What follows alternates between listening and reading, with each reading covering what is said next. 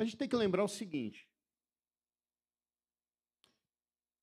Deus ele preservou a vida de um homem chamado José,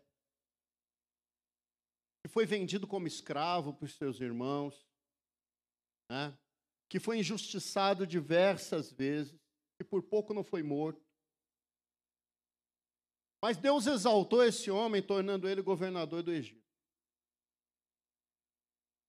E abaixo desse homem houve um período de justiça ali no Egito. Só que é, José não foi eterno, ele veio a falecer. Só que ele deixou a, a, a, uma, um caminho aberto para que os seus parentes, né, a sua descendência, a descendência dos seus parentes, ficassem ali no Egito e crescessem muito, ao ponto de se tornarem um perigo para o Egito, do ponto de vista político. E por conta disso se tornaram escravos. Então o povo de Deus se tornou escravo ali no Egito. Um lugar que antes era a grande esperança, agora eles eram escravos. E Deus permitiu que eles ficassem como escravos a vida inteira? Não. Deus levanta novamente um libertador ali. Então levanta Moisés e conduz aquele povo tirando da escravidão rumo a uma nova esperança, né? A um novo lugar. E nessa caminhada, não foi uma caminhada fácil, eles tiveram muitas dificuldades ali. Quando chegaram na terra prometida, eles descobriram que tinha gente morando lá. Eles não iam receber aquilo ali com um cartão que você saca no caixa eletrônico. Ia ter que ser conquistado. Tinha gente morando ali. E se nós formos caminhando na história, a gente vai perceber que a nação de Israel não era para ter um rei, depois eles quiseram ter rei, e aquilo não era segundo o coração de Deus, e tiveram problema com aquilo, e tiveram péssimos reis, tiveram bons reis. Né? Davi é, é, é dito que ele era um homem segundo o coração de Deus, ou seja, Deus queria que Davi estivesse ali reinando. Mas nós sabemos que depois esse mesmo povo vai ser levado cativo para a Babilônia, vai ser afrontado na sua fé, vai ser proibido de exercer a sua liberdade religiosa. Mas Deus, na sua infinita graça, vai fazendo com que esse povo retorne novamente para Sião. E ali há um período de reconstrução, de retomada do verdadeiro culto ao Senhor.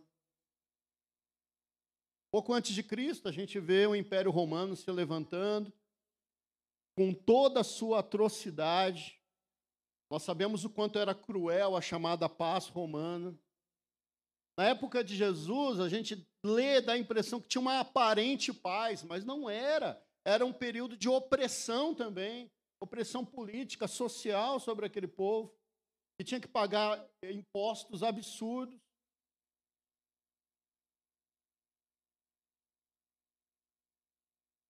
Se não bastasse isso, meus amados, depois a igreja cristã, ou seja, nós, passamos a ser perseguidos, mortos à espada, mortos crucificados, mortos enforcados, perseguidos, deixando verdadeiro rastro de sangue para contar a história do cristianismo nessa terra. Isso foi nos trazendo até onde nós estamos hoje. Eu sei que muita gente usa a Bíblia digital, mas o pessoal que está com a Bíblia impressa aí, quem acha que tem uma Bíblia pequena? Levanta a Bíblia aí para eu ver. Pequena, pequena. A Bíblia é grande, pequena. Tem Bíblia bem pequenininha? Deixa eu ver, levanta aí. Não, esse é o celular. Esse óculos aqui está complicado, porque eu olho aqui eu vejo, eu olho lá não vejo, eu vejo só as manchinhas assim. É, Bíblia pequena, ninguém tem? Deixa eu ver. Ah, dos embaixadores, né? É, traz para mim essa Bíblia aqui, deixa eu ver. Ver se essa cabe no meu bolso. Eu quero contar uma história para vocês. Obrigado, Arthur. Ah, não, essa aqui é grande. Essa é grande. Deixa eu ver. Deixa eu ver. Ah, aqui, ó. Tá vendo isso aqui? Tá vendo? Vocês estão vendo? Era assim que eu ia para a igreja quando eu era criança. Porque as, os colegas que eu tinha na minha sala tiravam o barato da minha cara, faziam o que a gente chama de bullying hoje, falavam todas as atrocidades possíveis sobre o que era ser crente, e era muito difícil ser crente quando eu era criança em Itapecerica da Serra. Uma igreja, uma cidade católica que tinha uma intolerância religiosa tremenda. Então, meus amados, se Deus fez com que o seu povo fosse protegido do Gênesis até hoje, você acredita que Deus não vai continuar nos protegendo? Não vai continuar guiando a história do nosso povo? Continuar fazendo com que a igreja triunfe, com que o evangelho triunfe? É claro que Deus é por nós e continuará sendo por nós. Nós não temos motivo nenhum para acreditar que Deus vai abandonar a igreja, que Deus vai abandonar o nosso povo, que Deus vai abandonar a nossa pátria. Nós não temos motivo nenhum para acreditar nisso. Então é preciso que, como igreja, a gente entenda que aquele que é o soberano das nações, o Alfa, o Ômega, o princípio, o fim, aquele que é o Todo-Poderoso, é esse que é por nós. Não é Jair Messias Bolsonaro ou Lula. Não é. Deus é por nós.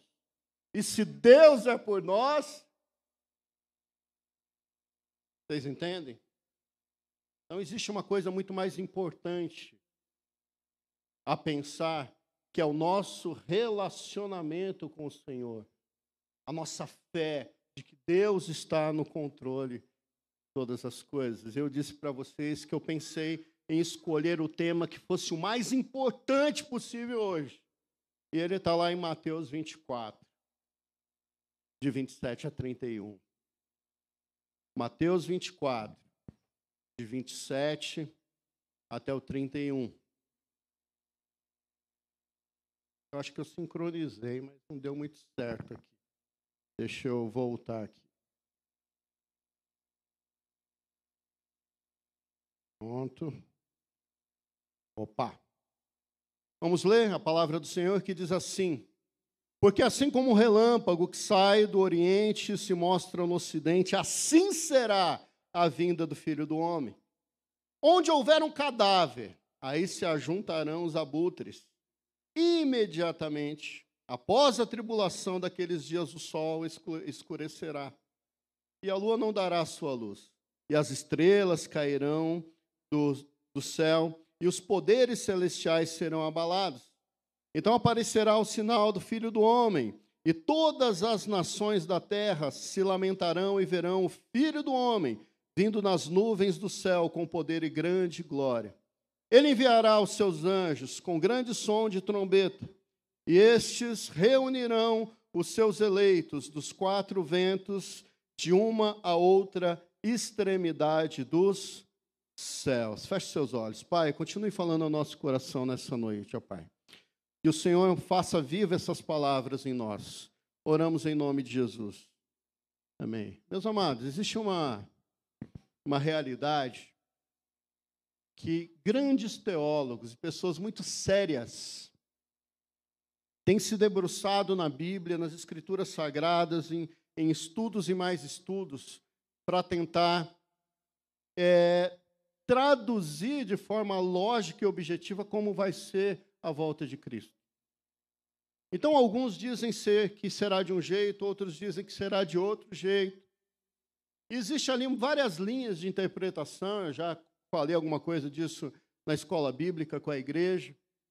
Mas fato é que existe alguns consensos. E isso é a coisa mais importante que a gente pode falar hoje. Existem alguns consensos. E o primeiro deles é: Jesus Cristo vai voltar. Fala junto comigo. Jesus Cristo vai. Sim, Jesus Cristo vai voltar. Esse é o primeiro consenso que nós temos. Que precisa estar gravado no nosso coração. Ser a nossa bandeira. Ser aquilo que nós vamos tatuar no nosso corpo. Aquilo que a gente vai colocar na nossa, na, na, é, adesivado no nosso carro. Jesus Cristo vai voltar. Essa é a primeira coisa. E ela acompanha uma certeza de que a verdadeira igreja, os justos do Senhor, eles serão arrebatados e morarão eternamente com Deus. Jesus Cristo vai voltar, vai arrebatar a sua igreja, os justos viverão junto com Cristo eternamente. E a quarta certeza é: haverá condenação para aqueles que ignoram essa verdade. Jesus Cristo vai voltar, a igreja vai ser arrebatada, os justos viverão eternamente com Cristo, mas haverá condenação para aqueles que se é, que aqueles que ignorarem a obra redentora de Jesus Cristo. Então, meus amados, se a nossa cabeça está preocupada hoje com uma eleição, se a nossa cabeça está preocupada hoje com o se nós vamos sofrer ou se nós vamos prosperar, eu quero trazer para a tua memória o seguinte: se hoje você se preocupa com o amanhã, eu quero que você se preocupe com a eternidade, porque ela não acaba. Ela não acaba. Os governos acabam. As ideologias mudam. Mesmo um governo totalitário, autoritário, ditatorial, uma hora ele cai mas a eternidade nunca acaba. Nunca acaba. Então, se eu tenho que me preocupar de fato com algo, é como está a situação da minha alma. Como está a situação da minha alma? Como é que ela está diante de Deus? Pouco antes de eu vir para cá, acabou a chuva, e acho que talvez todos nós aqui nós vimos um sinal no céu. Vocês viram um sinal no céu? Vocês não viram? Um arco-íris lindo, gente, que dava para ver de uma ponta a outra. Quem viu? Vocês viram? E toda vez que a gente vê um arco-íris daquele, bonito daquele jeito, o que, que a gente lembra? Deus fez uma aliança com a gente. Deus ele fez uma aliança. E essa aliança é uma aliança de bênção, é uma aliança de acolhimento, mas também é um grande alerta. Porque o arco-íris não diz que Deus não vai mais destruir o mundo. Ele diz que Deus não vai mais destruir o mundo com água. Porque um dia isso aqui vai acabar. E o que vai importar é como está a nossa alma. Como está a nossa alma. Isso vai importar. Então Jesus vai voltar e haverá sinais indicando que a sua vinda ela está próxima, e a gente pode afirmar que está próxima. E a Bíblia vai falar de guerra, rumores de guerra, tremores e, e sinais nos céus e uma série de coisas. E o questionamento inevitável é você dizer assim: tudo bem, pastor, mas sempre teve guerra, sempre teve terremoto. Sim. Então, se sempre teve, meus amados, é mais certo ainda que Jesus está perto de voltar. É mais perto, é mais certo ainda que Jesus está próximo de voltar. Eu não posso tentar cravar uma data. Todos aqueles que tentaram cravar uma data para a volta de Cristo acabaram fundando todas as seitas hereges que a gente tem na modernidade. Eu não tenho como cravar uma data da volta de Cristo, mas eu posso pensar sobre algumas coisas que são certas sobre a volta de Cristo. A primeira coisa delas é que a volta de Cristo ela vai ser iminente. Vai ser inesperada.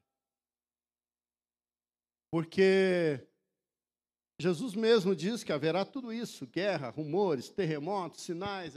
Quando mais se falar em paz, em tranquilidade, quando você estiver desapercebido, aí virá o fim. Então Jesus ele vai vir de forma inesperada, eminente, porque Jesus é claro em dizer que estaremos vivendo a nossa vida naturalmente. Hoje preocupados com a eleição, daqui a uns dias preocupados se o Brasil vai tomar uma nova, uma nova goleada da Alemanha.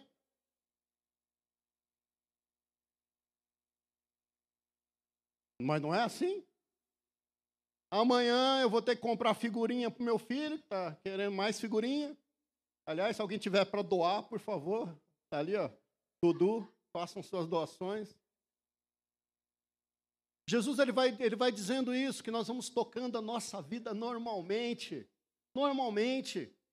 E quando nós menos esperarmos, Jesus vai voltar. E vai voltar para buscar aqueles que o reconheceram como Senhor de suas vidas. E Jesus vai dar para a gente aqui três exemplos. Dois. O primeiro é o de Noé. Está lá em Mateus 24, 37 a 39. Como foi nos dias de Noé? Assim também será a vinda do filho do homem. Pois nos dias anteriores ao dilúvio, o povo vivia comendo, bebendo, casando-se, dando-se em casamento, até o dia que Noé entrou na arca. E eles nada perceberam, até que veio o dilúvio e os levou a todos. Assim acontecerá na vinda do filho do homem.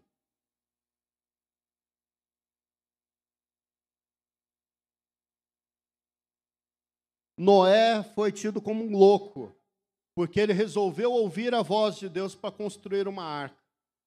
E aquela arca simbolizava Jesus Cristo, porque aqueles que estavam dentro da arca estavam salvos, e aqueles que estavam fora da arca foram condenados. E assim será na volta, do, na volta de Jesus Cristo. Aqueles que estarão com Cristo terão vida eterna, mas aqueles que não estiverem com Ele terão condenação eterna, morte. Esse é o resultado para aqueles que são justos e para aqueles que são injustos. Ou vida ou morte. E Jesus continua, né, lá em Lucas 17, 28 a 30, quando ele vai dar o exemplo de Ló. Ló habitava ali a região de Sodoma e Gomorra, né? Então ele vai dizer assim: aconteceu a mesma coisa nos dias de Ló. O povo estava comendo, bebendo, comprando, vendendo, era uma região de grande comércio, né? Plantando, construindo, mas no dia em que Ló saiu de Sodoma, veio fogo e enxofre do céu e destruiu a todos. Acontecerá exatamente assim no dia que o Filho do Homem for revelado. Revelado. Então, hoje alguns comemoram, outros estão entristecidos. Daqui a pouco, a mesma camisa que alguns usaram para votar, vai usar para torcer para o Brasil. E a vida vai seguindo. A vida vai seguindo. Mas um dia, que eu não sei o dia, a hora, nossa, como isso me lembra minha infância, essa frase. Eu não sei o dia, a hora, não sei se é hoje, se é amanhã, se você vai chegar na tua casa. Como eu já ouvi isso. E eu lembro que eu era adolescente, minhas pernas tremiam.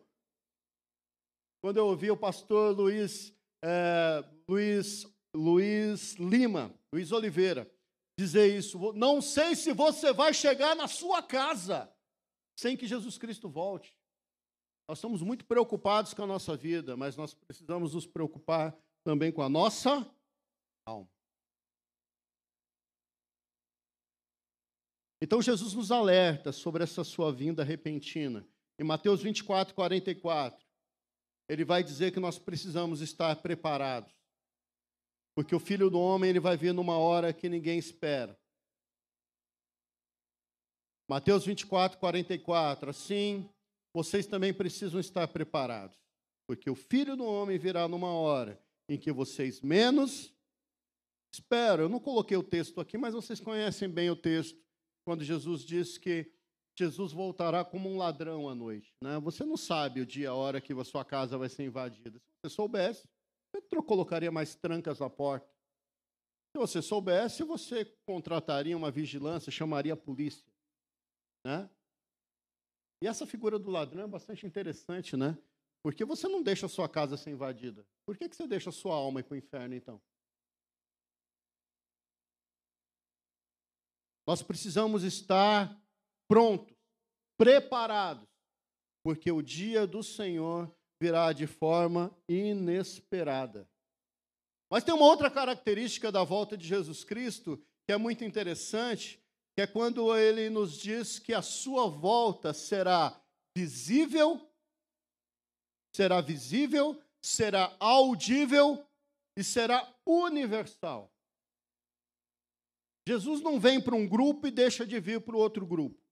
Jesus não vem para um país e deixa de vir para um outro país. Todo olho verá a volta de Jesus Cristo. Os nossos ouvidos ouvirão aquele som celestial. E todo mundo reconhecerá que verdadeiramente essas palavras eram verdade. Visível, Mateus 24, 27 a 30, como um relâmpago que sai do Oriente e se mostra no Ocidente, assim será a vinda do Filho do Homem. Visível. Visível. Audível, Mateus 24, 31, com grande som de trombeta, Jesus Cristo voltará para arrebatar a sua igreja. Universal, Mateus 24, 30, todas as tribos verão o poder de Deus sendo revelado em Jesus Cristo. Então, para aqueles que dizem que Jesus voltou de forma invisível,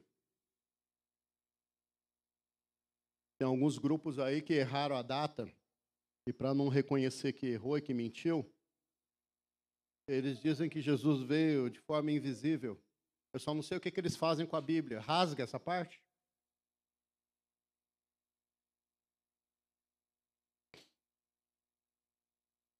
Jesus virá de forma visível, audível e universal. É, eu gosto muito do grupo Logos, né? acho que eu sou velho. Eu acho. Acho que eu estou ficando velho. E eu gosto muito da música Autor da Minha Fé. Ele diz assim: Ó oh, Pai, eu queria tanto ver o meu Senhor descer, vindo me encontrar. Né? Ouvir a música, ver o Senhor eu não sei. Mas eu posso dizer uma coisa para vocês. Eu tenho orado muito. Sabe?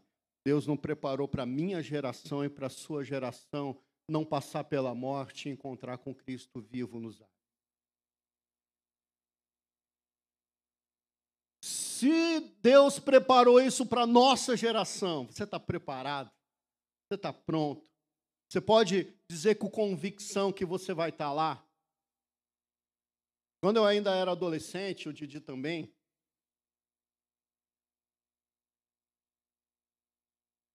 É que o Didi é mais velho do que eu. Ele é mais velho. A gente cantava uma musiquinha que dizia assim, ó, sobre o céu. A gente dizia assim: quando lá chegar e começar a procurar, você verá quem lhe deu vida. Deus, né?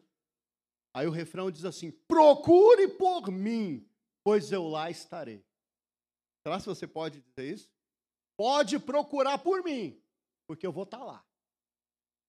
Essa convicção precisa estar no nosso coração, de que verdadeiramente nós fizemos uma decisão ao lado de Cristo que nos dá essa garantia, que nos dá essa certeza, que pode nos levar a dizer isso: olha, quando você chegar lá no céu, me procura, porque eu vou estar lá. Eu estarei lá. Nós precisamos ter essa convicção. Terceira coisa é que além da volta de Cristo ser iminente, audível, visível, universal, ele voltará com poder e glória.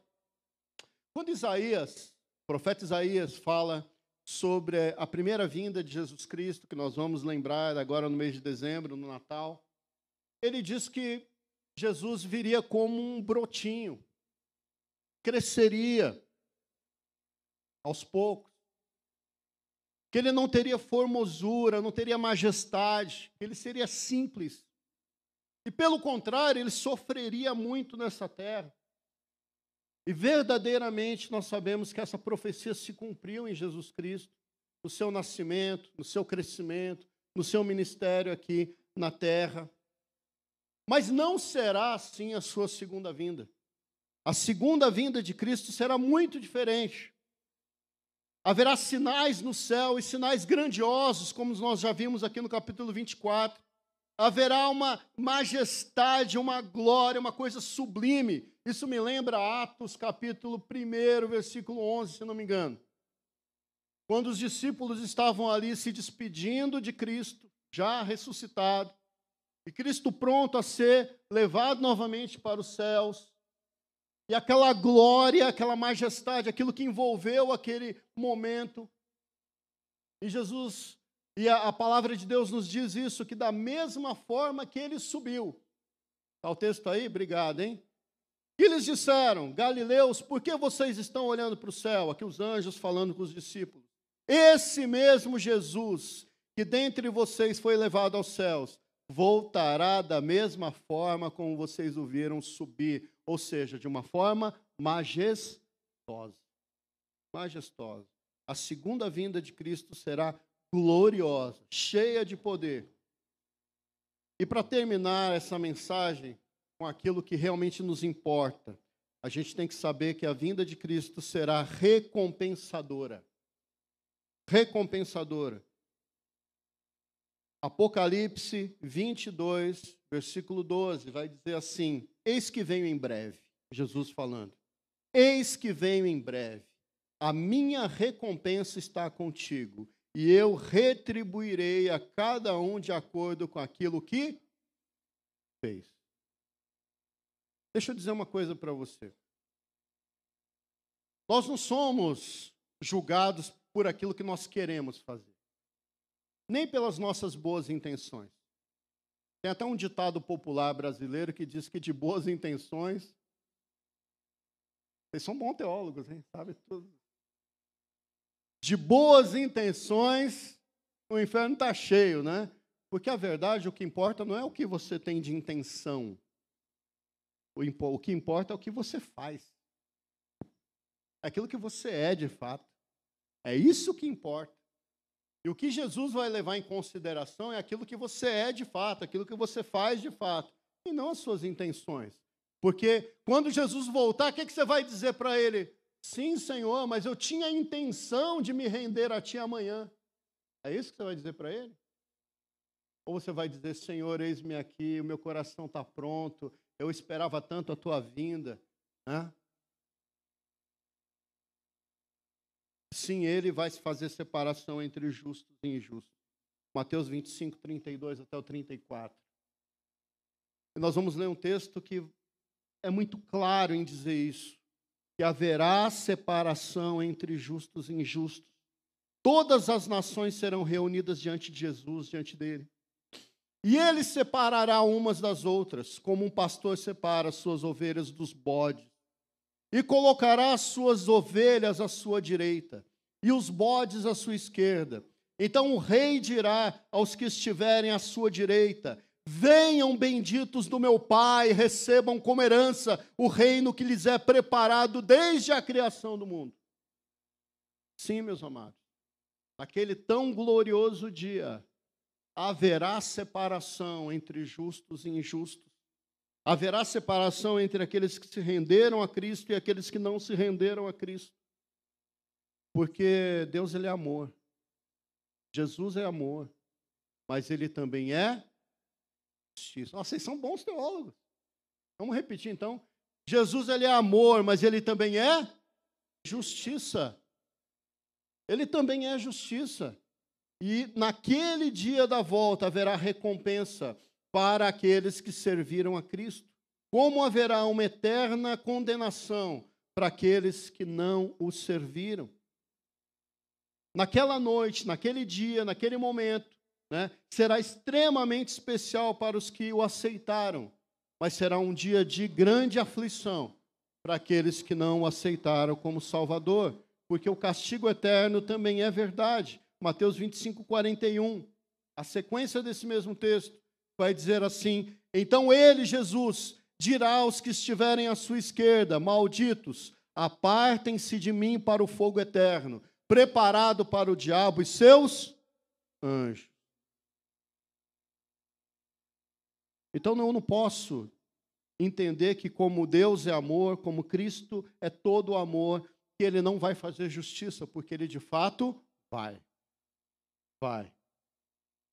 Lá em Apocalipse, capítulo 21, versículo 8, nós vamos ler assim: Mas os covardes, os incrédulos, os depravados, os assassinos, os que cometem imoralidade sexual, os que praticam feitiçaria, os idólatras e todos os mentirosos. O lugar deles será o lago de fogo, que arde com enxofre. Esta é a segunda, e eu incluo aí, definitiva morte. Então eu quero te perguntar. Hoje a tua cabeça está dividida num pensamento aqui, preocupado com o nosso país, com as eleições. Mas depois de tudo isso que eu falei, dá para se preocupar com a sua alma agora? Dá para se preocupar com a eternidade? Dá para se preocupar com a nossa, o nosso real compromisso com Jesus? Porque eu tenho uma notícia muito boa para você. Deus, através de Jesus Cristo, quer salvar a todos, mas Ele só vai salvar aqueles que se renderem a Ele. O desejo de Deus é te salvar, mas Ele precisa que você tome uma atitude diante dele. Que você se arrependa dos seus caminhos, que você queira de fato ter um compromisso com ele. Jesus ele quer te salvar. E ele adverte, olha, fiquem preocupados, fiquem vigilantes, fiquem atentos, porque eu vou voltar. Mateus 25, 41, Mateus 25, 13, Marcos 13, 33, Marcos 13, 34, Marcos 13, 37, vai dizer sempre a mesma coisa. Vigiem, porque eu estou voltando. E a volta do Senhor para você vai ser o quê? Um dia de recompensa ou vai ser um dia de aflição? Baixa sua cabeça, deixa eu orar com você.